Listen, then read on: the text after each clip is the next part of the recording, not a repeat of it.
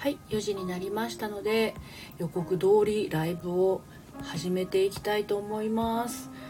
アイロンかけをしながらねライブをすることが週末多いんですけれど。あちみさんまた来てくださってありがとうございます。柱からこっそり覗くミッフィーちゃんが可愛らしいですね。今日はどんな一日を過ごされてますでしょうかね。はい。えーと福原静香さん来てくださってありがとうございます。こんにちは。ちみさんこんにちは。私はねアイロンかけをしながらライブをすることが日曜日は多いんですけど今日もアイロンかけをしながらライブをしていきます。はい。ああこさんお疲れ様です。来てくださってありがとうございます。ポンコチュリンゴちゃん来てくださってありがとうございます。こんにちは。皆さん今日めっちゃ暑くないですか？うち千葉県船橋市めっちゃ暑いですけどあのー、まあ、ちょっと今日は昼間ね。あそうそう。夜ご飯をポキ丼にしようと思っているのであのお刺身を買いに旦那さんと出かけたんですけどめっちゃ暑くて。もう本当暑くて。そうそんな感じの、えー、日曜日を過ごしてます。はいフォルテさん来てくださってありがとうございます。今日のテーマは恋愛結婚こういうところがあれよねっていうあのテーマでねやっていこうかなと思って書いたんですけれどタイトルにねチュンさん来てくださってありがとうございます。はいあのもしねえー、っと恋愛ってこういうところところがあれよねとか結婚ってこういうところがああなのよねみたいなところがあったらね教えていただければと思います。普段私あの恋愛の改革セラピスト、まあ、いわゆる心理カウンセリング心理セラピーをしているものなんですけれどもあの何かお悩み事があったりしたらねもしかすると、まあ、文字だけなので全ての解決にはならないとは思いますけどあの簡単にね書いていただければ何かこうご相談というかあのアドバイスはできるかなとは思います。はいちゅりちゃん。こんにちは。エアコンつけてしまいました。扇風機で頑張ってわかる。私もねこのアイロン始めるまでは窓の風で耐えてましたよ。でもさすがにアイロンかけるから今つけました。はい。えー、チュンさんこんにちは。はい来てくださってありがとうございます。ねと暑いですよね。でも熱中症になってもねあの大変だからあのお水飛んでそしてエアコンは適切に使った方がいいと思いますよ。ご通りさん来てくださってありがとうございます。こんにちは。バスガイドを売りにしないバスガイド。そうだったんですね。へえバスガイドさん。そっかあの修学旅行とかでねバスガイドさんが本当に流暢にいろんなこうね街観光を案内してくれてたのを思い出されます。最近そういう観光バスに乗らないので分かんないんですけどリエさんそうだったんですね。初めて知りました。はいトリピさんゴリエだよ。ゴリエさんって呼んでいいんですか？ゴリエさん。はい後藤理恵さんだからゴリエさん来てくださってありがとうございます。はい今日のテーマはねあの恋愛結婚ってあれだよね。あれってねいろいろあると思うんですよ。こういうところがあれなんだよね。ってないですか？私はありましたよたくさん。今はねあの再婚して毎日楽しくでもそれでもやっぱりあれだよなって思うことはねやっぱりありますよ。生きていれば何かしらある。なんだけどそこを乗り越えていくとまた何か一つ扉がね一つだけじゃないな。2つ3つ4つとね、あの開いていくと思うんですね。あれ。そう。ゴリエさんありますか？あれって思うこと。恋愛していて結婚していてあれって思うこと。あれでもいいしあれみたいでもねいろいろありますよね。やっぱりねあの違う人間同士が付き合っていくわけなのであれって思うところがないっていう方がまあ珍しいとは思うんですよね。だけどそのあれっていうところがあの嬉しいあれなのか落胆のあれなのか悲しいあれなのか腹が立つあれなのかいろいろあると思うんですよね。そういう自分の感じるあれっていうのは自分しか感じられないことだからちょっと大事な感覚感情だと思いませんか？ねでこういう「あれ?」とかね「あら?」とかっていうのが分かんないままいっちゃうとあの意外とねその時間が経ってからこうじゃこんなはずじゃなかったみたいなことが起きてしまったりするんですよね。そうだから皆さんが思う感じるあれって思った瞬間とかこういう時あれって思ったりとかね、私もねあのいろいろブログ書いたり配信をしたりする時に Yahoo 知恵袋とかね発言小町とかよく読むんですけどあれって感じてる人すっごいたくさんいますよ。モヤモヤするとか彼のこの行動にモヤモヤするとか彼氏のこの言動に腹が立つとかモヤモヤするとかね。うん。ゴリエさんあれ？距離って大事ってことでしょうか？大まかすぎて何のこちゃ？いえ距離距離に距離に対してあれって思うことあります？ありますよ。でも結構それはねあのなんだろう悩みになりやすいですよね。距離感ってすごい大事で自分が近づきたいんだけど相手は割と距離を保つようなタイプの方もいますしね。伊月さん来てくださってありがとうございます。こんにちは。そうあの距離感ってすごい大事だと思いますよ。詰め方がわからない人っています。多い多いですよ。うん。伊月さんこんにちは。あのー、なんだろう。近づきたい距離感が急速すぎちゃうと相手にドン引かれたりするじゃない？と言ってあまりにも他人行儀だったりするとなんかよそよそしいなこの人いつまでもみたいなことにもなっちゃうし、うん、だからすごくこう大まかに感じるかもしれないけれど距離感の感覚があのー、居心地がいい人っていうのは最高だと思います。でもそこで悩んでる人すごく多いから、うん、彼との距離がなかなか縮まりませんとかまたは逆に彼がどんどん距離を詰めてきて怖いですとかねいろんなパターンが。やっぱりあったりしますよね。とその距離感のところで悩みやすいのが連絡の頻度ですね。LINE のやり取りが多いと面倒くさい女子と多くないとあの心配心配しちゃう女子。お友達でもいませんか？彼から LINE が来ないの？どうしたら？どのぐらい来ないの？3時間とかふざけんなっていう話の人とかいたりしません？そうかと思えばえもう1週間ぐらい電話しゃべしゃべってないけど元気かな？彼多分元気なんじゃない？みたいな感じの人もいますよね。だからその人によってね全然違うんだけどこれが割となんだろうな感覚が広くても大丈夫なあの彼氏とものすごくこう近くないと心配な彼女さんが付き合っちゃったりすると悲劇が起こったりしますよね。うん。ゴリエさん私は夫と一緒に活動したくない タイプなので一緒に行動しなきゃないのかななないのかなって負担に思ってた時期がありました。今は脱出あそうですか。旦那さんと一緒に行動したいタイプとそこそこ離れている方がお互い優しく荒れるっていうあのカップルといますよね。私も割と旦那さんとは仲良しな方だと思うんですけど今日はその昼間あのお刺身を買いに行きましたが、えっと、もう午後はずっと別々私2階でいろんなこう作業してて旦那さんは下で多分テレビを見てるのではないでしょうかっていうような感じです。はい、結構別々で行動しててもあんまり気にならないですね。樹里ちゃん、職場の同僚で長文 LINE を送ってくる人がいます。自分本位な方に思います。でも、結婚できてるのが不思議です。なんでだろう？長文 LINE とかあとはそういうあの方でもですねあのその旦那さんにとってはすごく魅力的なところがあるんじゃないのかな。うん。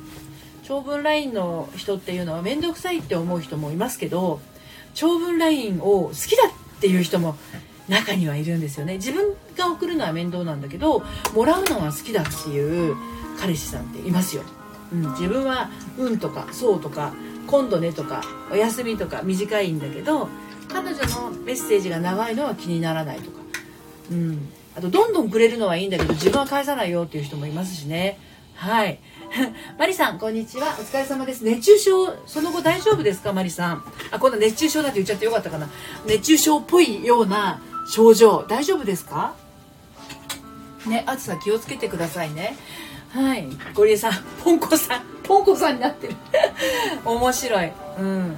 結婚できてるのが不思議ってことはね世の中たくさんあると思うんですよ。えなんであの人が結婚できてるの？できるんですよね。これはね本当に結婚をするしないで言ったら誰だって結婚できると私は思ってるんですよね。選ばなきゃ。うん何も選ばなかったら私はもう全ての人がすぐにでも結婚できると思います。だけどそうじゃなくて私はやっぱり自分に合う人と結婚したいと思うわけだからそういうなんだろうな誰でもいいわけじゃないっていうことで、うん、だからあの縁ですよね。やっぱね。誰でもいいわけじゃない。自分はあの自分にぴったり合う人とね、えー、結婚したいって思って、うん、婚活したりね恋愛したりしてるわけなんだけれど。でもそういうなんだろう割れだ割れ鍋に閉じ蓋じゃないんだけれどあの自分はねダメダメな女だとか自分は全然いいところなんかないと思ってる人も実はその自分がダメダメだって思ってるところがある人にとっては最高なところだったりするんですよね。はい。あみかりんさんこんにちは。お久しぶりです。来てくださってありがとうございます。はいゴリエさんみかりん。みかりん さんこんにちは。今日の北海道はどうですか？そう今日はね今日だけな？昨日だ昨日かな？天気予報を見てて沖縄が32度って書いてあるのに北海道帯広が37度って書いてあって何これ？逆になってないとか思ったんですけどみかりさんどうですか？大丈夫？北海道。ね昔北海道って言ったらなんだろうな？昔っていうか私は今でもそうなんだけど寒いところ雪がたくさん降るところ。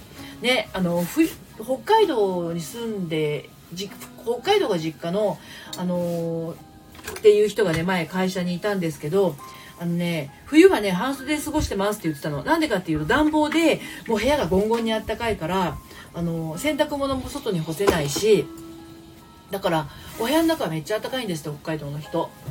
そうだからエアコンがない人つまり冷房がないお家も結構あるっていう風に言ってたんですけどねえみかりさんめっちゃ暑いですよ。34度とかあります。でそういう状況だとやっぱりエアコン今までなくても大丈夫だった人たちが軒並み必要になってくるわけじゃないですか。で私ねすっごいなんか心配していることがあって勝手に。あのー、結局日本が日本がじゃないや世界が温暖化になってそのどんどんその温暖化によってね異常気象が増えてくるっていう話を前に何かで読んだことがあって今それの真っ只中にいいんじゃないのかなと思って。なんかもうあのすごい洪水が起きたりとかあの豪雨集中豪雨がやってきたりとかってこれ本当異常気象の台風のその何て言うのかなうんレベル？そう。で台風じゃなくても雨がものすごく降ったりとかなんか気象のその記録してから史上初とかそういうこと結構あったりするじゃないですか。だからねこれねなんかね地球滅亡に向かう一途を今辿っていてその一環でこういうなんだろうな異常気象が起きてるんじゃないかなと思ってものすごく怖い。うん。ゴリエさん沖縄はどんなに内陸でも海が近いですからね。案外夏は北海道と逆転します。そういうことか。海が近いと涼しいのか。なるほどそういうことなんですね。なんか北海道が暑かったりあとねどこだっけな福島と秋田と岩手。あの辺りも37度っていう表示を昨日の天気予報でね今日のお天気見えてたのでまあ確かに今日は各地でねあの真夏日をあの記録するでしょうっていうふうには言ってたんですけど本当に暑くってさっきのチュリちゃんじゃないけど本当エアコンつけないと参っちゃいますよ。私もこの今アイロンかけているんだけれどこれエアコンかけないとアイロンかけたらもうダラダラになっちゃって大変大変なことになってしまいます。はい。で今日はそうそう。結婚恋愛でその結婚恋愛これってあれよねみたいなところをねお聞かせいただければなと思ってライブをしているんですけれどもね。はい。何かこう恋愛や結婚していてねモヤモヤしていることがあったりとか、まあ、人付き合いでもそうですねお友達付き合いでも、まあ、さっきのちりちゃんじゃないけど長文のねあの LINE を送ってくる友達がいるとか、ね、そういう対処はどうしたらいいんだろうみたいなねことがあったら遠慮なく書いてみてください私もアイロンかきをしながらね答えるところはどんどん答えていきたいなと思います。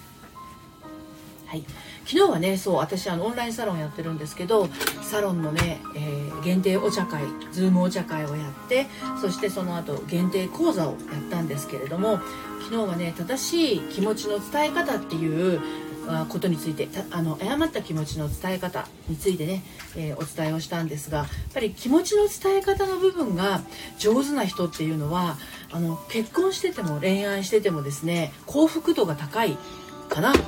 って思いますね。はい。昨日ありがとうございました。復習しなきゃちゅりちゃん。復習してくだ復習してください。まあそんな難しいことはねやってないんですけれどもあの人によっては初めて聞く言葉みたいなものも出てきたかもしれませんが、うん、あのそういう幸福度が高い人っていうのはねあのなんだろう日常的にもあのあまりこう深く悩みに入り込んじゃうことがないのかなとも思いますのではい。小鳥さんそう伝え方そうなんですよ。正しい気持ちの伝え方誤った気持ちの伝え方っていうものを昨日はねサロンメンバーにお伝えをしました。毎月1回ねあのミニ講座をやってるんですけれど、まあ、ちょっと人とのコミュニケーションっていうのは別にあの彼氏とかね旦那さんに限らずお友達に対してもね必要なところかなと思って。でやっぱりねあの相手によってねコミュニケーションの取り方って変わってくるんですよね。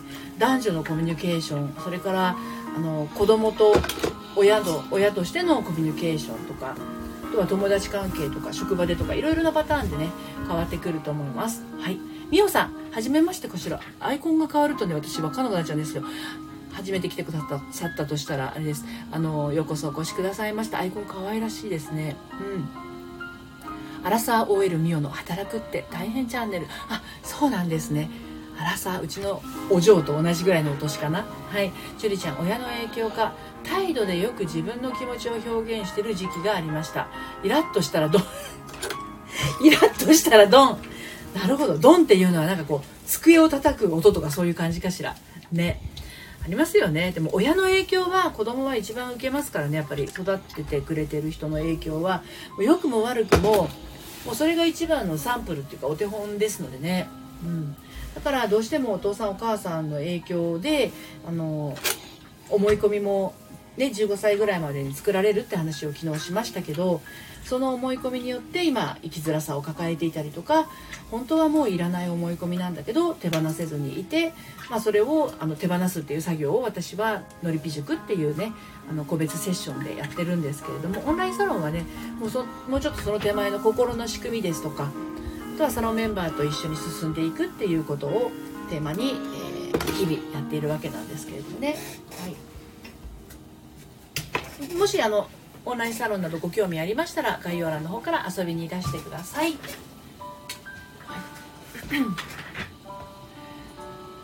はいみおさん1回抜けてしまいました。はじめましてです。来てくださってありがとうございます。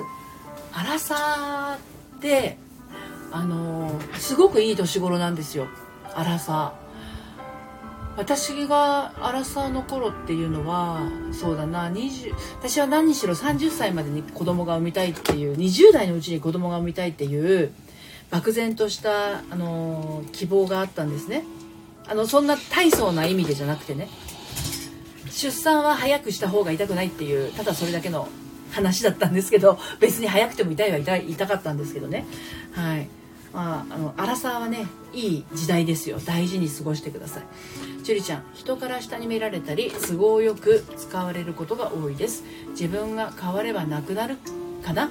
不安が顔に出やすいからからかわれやすいのかも。せめて新しい職場ではそれを避けたいです。アドバイスください。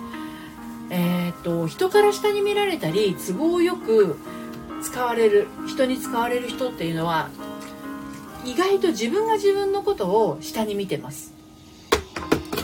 はい。えーと、自分自身が見ているものが現実となって現れてくるので結果としてやっぱり自分は下に見られるんだっていうような人が周りに現れてきてしまいますね。うん。下に見てくる友人と離れます。私が変わっても今更新しく関係は築けないです。そうですよね。自分のことを下に見てくるというか自分のことを傷つける人というのはあの自分にとっては必要な人間ではないんだなっていうところはあのどこか持っておいた方が良いと思います。自分の身は自分しか守れませんからね。うん。でやっぱりあの自分のことを下に見てしまうとあの周りには自分のことを下に見る人が出てきてしまってやっぱり私は下に見られるんだっていう現実が引き起こされてしまいますから自分自身がまず自分を下に見ないっていうことですね。はい。自分の良いところとか自分の好きなところとかそういうものが今はないのかもしれないけどあこういうところ私いいとこあるじゃんっていう感じ。私こういうところ嫌いじゃないな自分のところみたいなところですね。あの一つでも二つでも気づけるとそれだけでなんかこう自分が自分のことを受け止めてあげられるようなあの感じになっていくんじゃないかなと思います。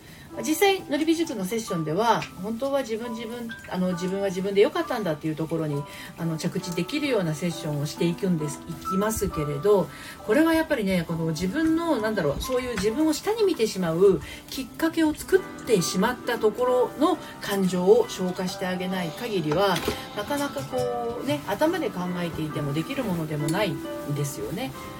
はい、自分が自分を下に見るきっかけっていうのがあったはずなんですよ。忘れちゃってるかもしれないけれどね。そう。でそういうきっかけっていうのは意外と自分じゃ気づけなくってちょっとこうそういえばっていう感じ？もしくはあっていう感じ？感覚の方が先に思い出してそれですそれですみたいな感じでそこにくっついていた感情を消化してあげるっていうのをですねあのセッションでは時間をかけてやっているという感じですね。逆にねあんまり頭で考えすぎちゃうとうーんあこうすればいいんだねって言ってあのなんだろう自分がそうしたくないものまでそうしようとして苦しくなっちゃう人も中にはいたりするのでちょっとこう注意は必要ではあるんですけれど基本的にはもう自分が何だろう心地よいこと気分の良いことを毎日積み重ねていくのが一番かなと思います。なので私もオンラインサロンでは今日の積み上げでうん辛いことをわざわざ書くっていうよりもこれは気分がいいことが積み上がっていくなっていうものをですね皆さんに書いてっていただけたらなと思って やってます。ティンさん来てくださってありがとうございます。はい。えーと、ちゅりちゃん下に見られた結果家庭環境ではない気がする。一人っ子なのでちやほやされました。自分のことを下に見てるのか褒め日記始めよう。積み上げよう。アドバイスありがとうございます。いえいえ。そう自分のいいところとか自分の好きなところっていうのが見つけられない人は自分の嫌いじゃないところ。こういうとこ嫌いじゃないなっていうのを見つけるだけでも最初はいいのかなと思います。はい。今ねハンカチをねアイロンかけてます。まあでも暑いからねハンカチだけだと足りないですよね旦那さんもね。あのハンカチタオルを持ってないとちょっとこのぐらい暑くなっちゃうとね。たまにね今日外出てあのお刺身買いに行った時に思ったんだけどマスクはやっぱり暑い。私はね基本家で仕事をしていますからマスクしないじゃないですか普段ね。だからマスクをねたまにするともう顔がムレムレになっちゃう。だからあのお肌が荒れるっていう人すごく多いですもんね。皆さん大丈夫ですか？マスク荒れしてないですか？お顔。やっぱりこう皮脂にあの汗がね汗から汚れが詰まったり溜まったりしやすいのでねあの洗顔とか保湿気をつけてくださいね。あのどうしてもその自分これもまた自分の身を守るですけれどねあの人にうつさないっていうのもそうだけれど自分の身を守るためにマスクしてますからただねやっぱあの紙のマスクはあのもったいなくても毎日変えた方がいいですね。やっぱりね。うん。あれを毎日同じのしてると、まあ、それだけで不衛生になっちゃうから。話があちこち飛んでますけれど。ね、結婚ってあれだよね。恋愛ってあれだよねっていうこと他にもありましたら聞かせていただければなと思います。私がねあのそうだな。恋愛で言うと恋愛ってあれだよねって思うのはやっぱね自分の思い通りに行くとか行かないとかって考えた途端楽しくなくなるなっていう気はしてます恋愛ってね。自分の思い通りになるならないっていう目線で考えてしまうとあの主導権争いみたいな綱引きみたいなものが始まってしまうので彼とね。だから楽しくなくなっちゃうなっていうのはありますね。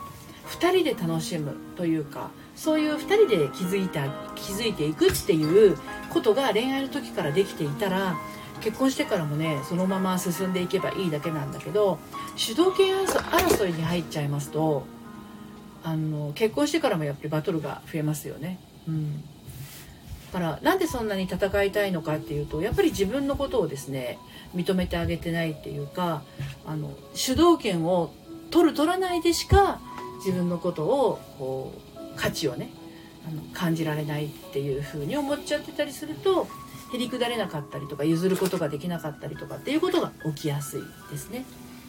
まあ、パートナーっていうのはあの鏡って言うじゃないですかよくね自分の鏡って言いますのでやっぱり自分がそういう競うような気持ちでいますと相手もやっぱり競うようなタイプの人が寄ってきてしまいますから自分の気持ちをねあの平穏な感じに保つっていうか、まあ、その状態でいられるっていうのがすごい大事なのかなと思いますね。だからね私再婚して28で結婚して、えー、と40で離婚して、えー、53歳の時に再婚をしましたけれど再婚してからはそういう主導権争いまたありましたけど今はもうほぼないですねだからチームですからうん伊月さん2人で楽しむ難しい結局夫婦って夫婦もパートナーでしょ？恋人もパートナーでしょ？あの最強の味方っていう捉え方をする。敵味方の味方ですね。でこれが争うってことはやっぱ敵になってるんですよね。敵対視してると当然言葉とか口調もね存在な感じになってしまいますしね、うん、結局1人でも楽しいんだけど2人だともっと楽しいよねっていうあのところにあのなってこそですねお付き合いは。お付き合いもね結婚もあのより楽しくなるためにするもの。でこれよく言ってるんだけど、まあ、結婚生活がどうしてもうまくいきませんでした。そして離婚になりましたっていう場合も離婚するってことは結婚してた時よりも幸せになるためにすることでで離婚した人が再婚する時もですね離婚してたそのシングルの時よりも幸せになるためにするものだから妥協したりとか前よりマシレベルでしてはいけないってこと。ですね。そこはすごく大事なことだと思います。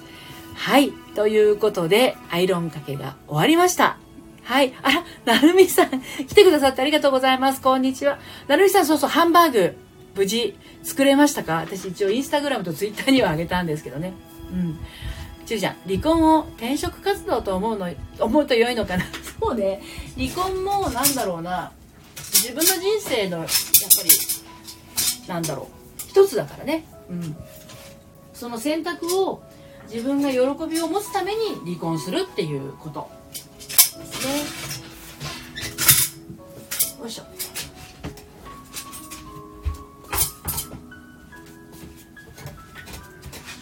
自分のね人生を大事にするっていう意味ではねそそれをその選択肢しかなってやっぱないと思うんですよね。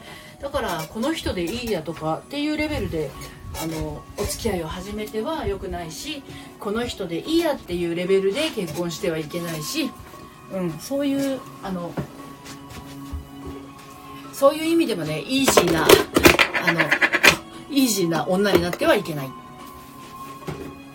ていうことですね。よいしょ。はい、終わりました。はい、なるみさん、ふわふわおろしハンバーグ作れましたよ。美味しかったです。よかったですね。美味しくて何よりやっぱ食べ物はね美味しくないと。せっかくのあのね体に入るものだからね。で私もね昨日一昨日か体重計がなんか表示がおかしくなっちゃって今まで使ってた体組式体組成計がね。で新しいのを買って、新しいの来たんだけれどタニタのやつがねすごいですよスマホと連動していてスマホの方からピッてやるとピピって私のその身長とか年齢とかが出て乗っかったらデータがもう瞬時に、まあ、Bluetooth で通信してるんですけどスマホにピピッと記録をされるっていうはいよかったです。前の体組成計はね、ひどいんですよ。ちょっと聞いてくださいます。あの、体組成計に朝乗るじゃないですか。で、前の人変わらないんですよ。体重が。で前の人変わらない時って、私もう一回乗ってみるんですよね。で、もう一回乗ってみたらですね、2キロ多いんですよ。ぎょっとするじゃないですか。2キロ多い。2キロってちょっとよっぽどですよ。で、一回降りて、そしてもう一回乗るわけじゃないか。乗るわけじゃないですか。そうするとですね、最初の数値よりも1キロ少なかったりするの。そう。なので、体組成計ぶっ壊れたと思って新しいの買いました。はい。伊月さん、舐められないようにするにはどうしたらいいですか？誰に？誰にか教えてください。お友達かな？彼氏かな？ね。それによってちょっと対応少し変わります。はい。ミカリンさん、一人が長いので、二人の方、二人の方が楽しいって思える時が来るのかなというのが正直な気持ちです。なるほど、なるほど。そういうのってあるかもしれないですね。にだ多分、今、ミカリンさんが一人でいて、楽しいって思えてるんだったら、あの、それより楽しくなるってことです。で、そういう時って、あ、この人といたら、あの、楽しいだろうなっていう気持ちになると思うよ。うん。そう。で、一人がね、一人時間が充実してる人、人でも、あの、あ、この人といると楽しいって、もっと楽しいっていう風になって、恋愛に入っていく人はすごく多いですね。はい。あ、マヤリンゴさん来てくださってありがとうございます。こんにちは。伊月さん、周りの人に舐められないようにするには、そっかそっか。それ、それ自分を大事にしてるってことですね。大事にするといいってことですね。舐められるってちなみにどういう感じですかね。うん。えっ、ー、と、チュリちゃん、ミカリンさんに共感。私もこの生活に誰か加わることが想像できません。そういう時って意外と、この一人の暮らしが満足している状態なのかもね、チュリちゃん。うん。はい、うにきちさん、来てくださってありがとうございます。こんにちは。ミカリンさん、今一人でもめっちゃ楽しいんですよね。なるほど。そう、一人で楽しい人は、それよりも楽しい人、な違う違う、それよりも楽しくなるような相手が、いいと思いますよ。だって、その人が来ることによって自分の今まで楽しかったことができなかったりとかしたら、ストレスになりません？そのストレスになるような人を自分の周りに呼んではいけません。今のさっきの伊月さんの舐められる舐められないの話もそうなんだけど、要は舐める、舐めるような人って、舐め、な、自分のことを舐めてくるような人っていうのは、結局居心地がね、悪いというか、ストレスになるわけじゃないですか、そういう人が周りにいたら。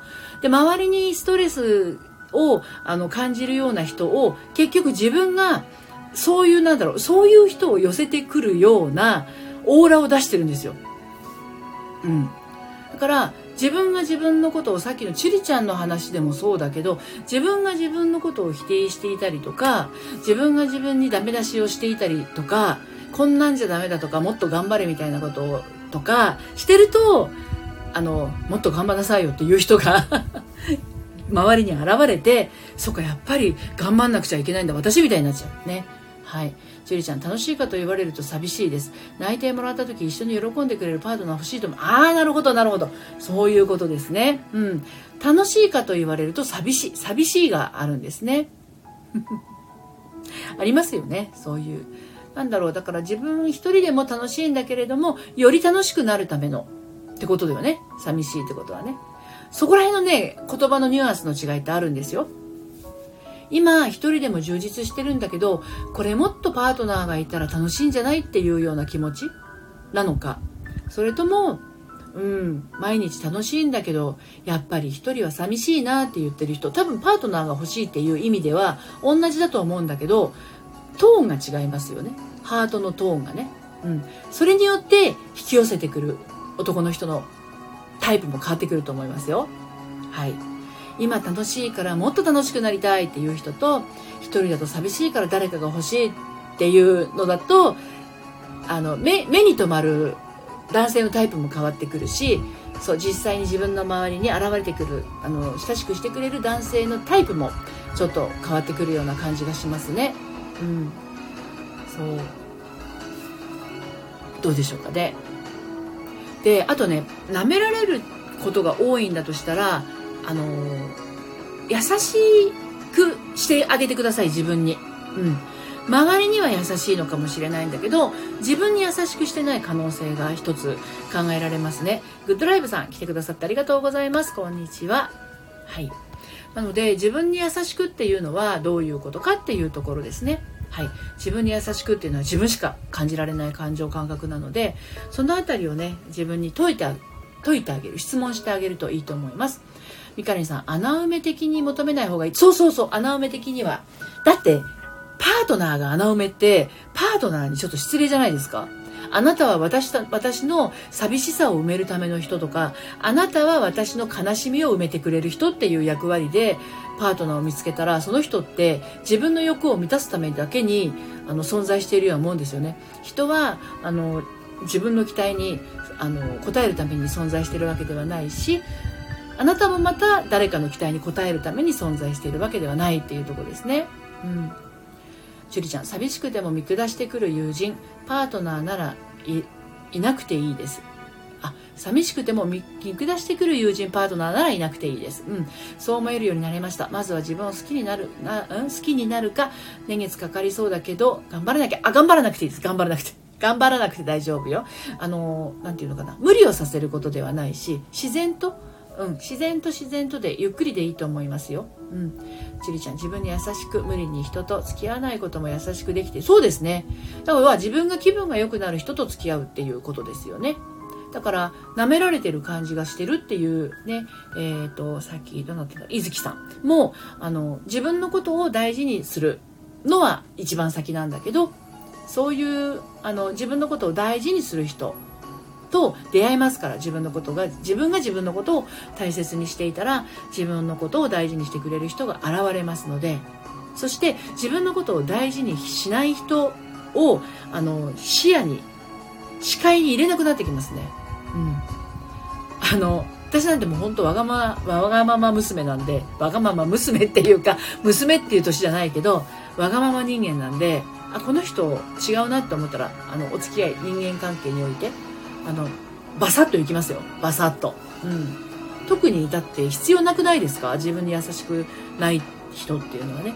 もちろんその前提で自分のあのことを優しく自分に優しくしてるっていうのは大前提ですよ。うん、それをしていると周りにも自分のことを大事にして自分に優しくしてくれる人自分に優しくしてくれるっていうその優しさっていうのは人によってね感じ方違うとは思うんだけど甘やかしと優しさの違いとかもあるしね、うん、あ本当に自分のことを考えてくれてる人って言った方がいいのかな、うん、自分のことを考えてくれてる発言をあの優しくないって捉える人もいますからね。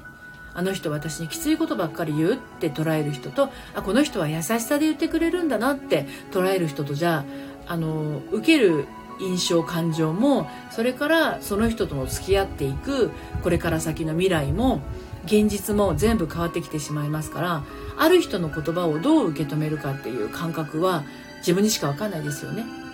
うん、だからその辺りも変わってくると思いますよ自分のことを大事にしていたらで自分のことを大事にするっていうのもあの自分を甘やかすっていうのも大事なんだけどそれ以外の大事にする仕方っていうのも一人一人違うと思うんですよね、うん、自分を大事にするっていうのがあのこういうコロナ禍だったらあれだと思うんだけど自分をコロナに感染させないように一歩も外に出ずにじっとしてるが果たして自分に、えー、大事にしてるってことになるのかそれとも家にこもってるだけだと足腰が弱っちゃうから人人混みを避けてウォーキングをしてみるっていうのが自分を大事にすることなのか人によって違いますよね。でやっぱり外に出るのが嫌だから家の中でこうマシンを使って体を鍛えるとかどうやって自分のことを大事にするかっていうのもあの一つポイントかなと思います。甘やかすばっかりがあの自分への優しさでもないし他人からから見た 他人からから他人から見た自分に対しての優しさっていうのも変わってくると思います。はい。ジュリちゃん人って損得感情で人間関係築くみたいだよと私を下に見てくる友人に言われました。ああなるほど。悲しいかもしれないけどそうなのかな。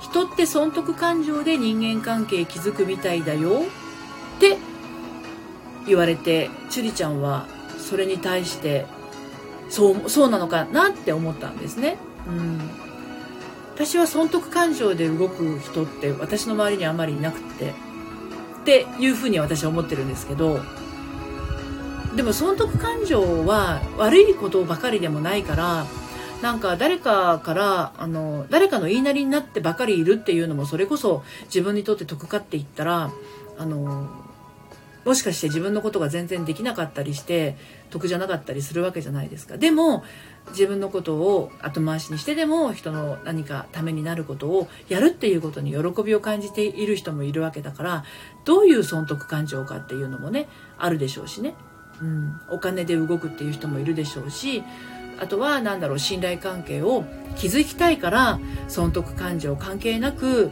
あのなんだろうなお付き合いをしていきたいっていう人もいるかもしれないし。いろいろですよね。だからでも損得感情はそう考えると悪いことではないと思う。うん、でもそのどういう損得感情かによって裏切りとかその欺くとかそういう系になってくると人としてどうなのかなっていうことになるから一概には言えないですね。うん、自分にとっての損とか得とかっていうのも人によって全然変わってきちゃうからね。うん、損得感情は必ずしも悪いことではないっていうことですね。はい。ということで今日もあのアイロンかけをしながらライブして17人の方が遊びに来てくださってどうもありがとうございましたはいちょっとね、えー、もう7月もね下旬に差し掛かっていこうとしてますけれど来週はそうよあのオリンピックがあるんですよね。こんな状況なのに。まあ、あのコロナは全然収まらないし緊急事態宣言が出た状態で無観客のねあのオリンピックっていうことだからどうなってしまうんだろうかと思うけれども。はいミカリンさん勉強になりました。ちょっと本当に恐縮です。こんな拙い話で。はいこちらこそどうもありがとうございました。また明日ですね月曜日えー、朝6時50分からとそれから夕方の6時からとライブをやる予定でいます。はい。またあのお時間合いましたらどうぞ遊びにいらしてください。最後までお付き合いいただきましてありがとうございました。それではまた。